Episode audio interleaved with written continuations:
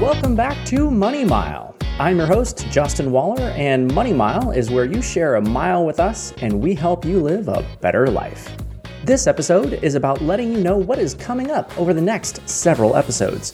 From our last episode, you had the homework of identifying what your current mix of cash, stocks, and bonds is in your portfolio. I would love to hear from you about how your homework went and hear more about your journey feel free to email me at info at wallerfc.com.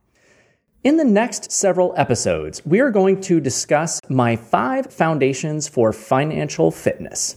I am going to give you a brief outline of these five foundations today, and we'll dive into each of these foundational pieces later in their own episode.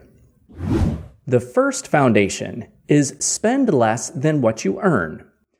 In order to do this, you must know what you earn and where it goes. We will talk through 10 tips to improve your spending plan.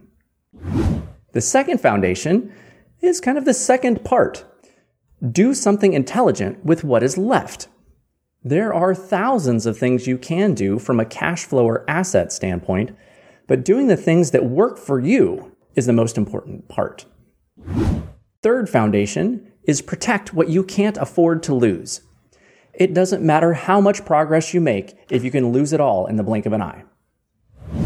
The fourth foundation is build wealth systematically. Do the things that work well for you. And if you want to try something, go ahead. Do it systematically for at least six months and see what you think. If you can't commit to doing it for at least six months, you might want to consider if you should start. The fifth foundation is use debt wisely.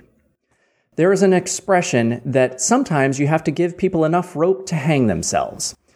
Now, I don't think that they were necessarily referring to debt here, but it works. In the recent past, with historically low interest rates, banks and lending institutions have been more than willing to give borrowers a significant amount of resources with little oversight into what it was to be used for. This is somewhat reminiscent of the 2008 2009 housing crash. With student debt ballooning and credit card debt seemingly increasing every year, we need to keep in mind that the banks are not looking out for our best interest. They are only looking out for their own best interest and are more than happy to give borrowers plenty of rope here.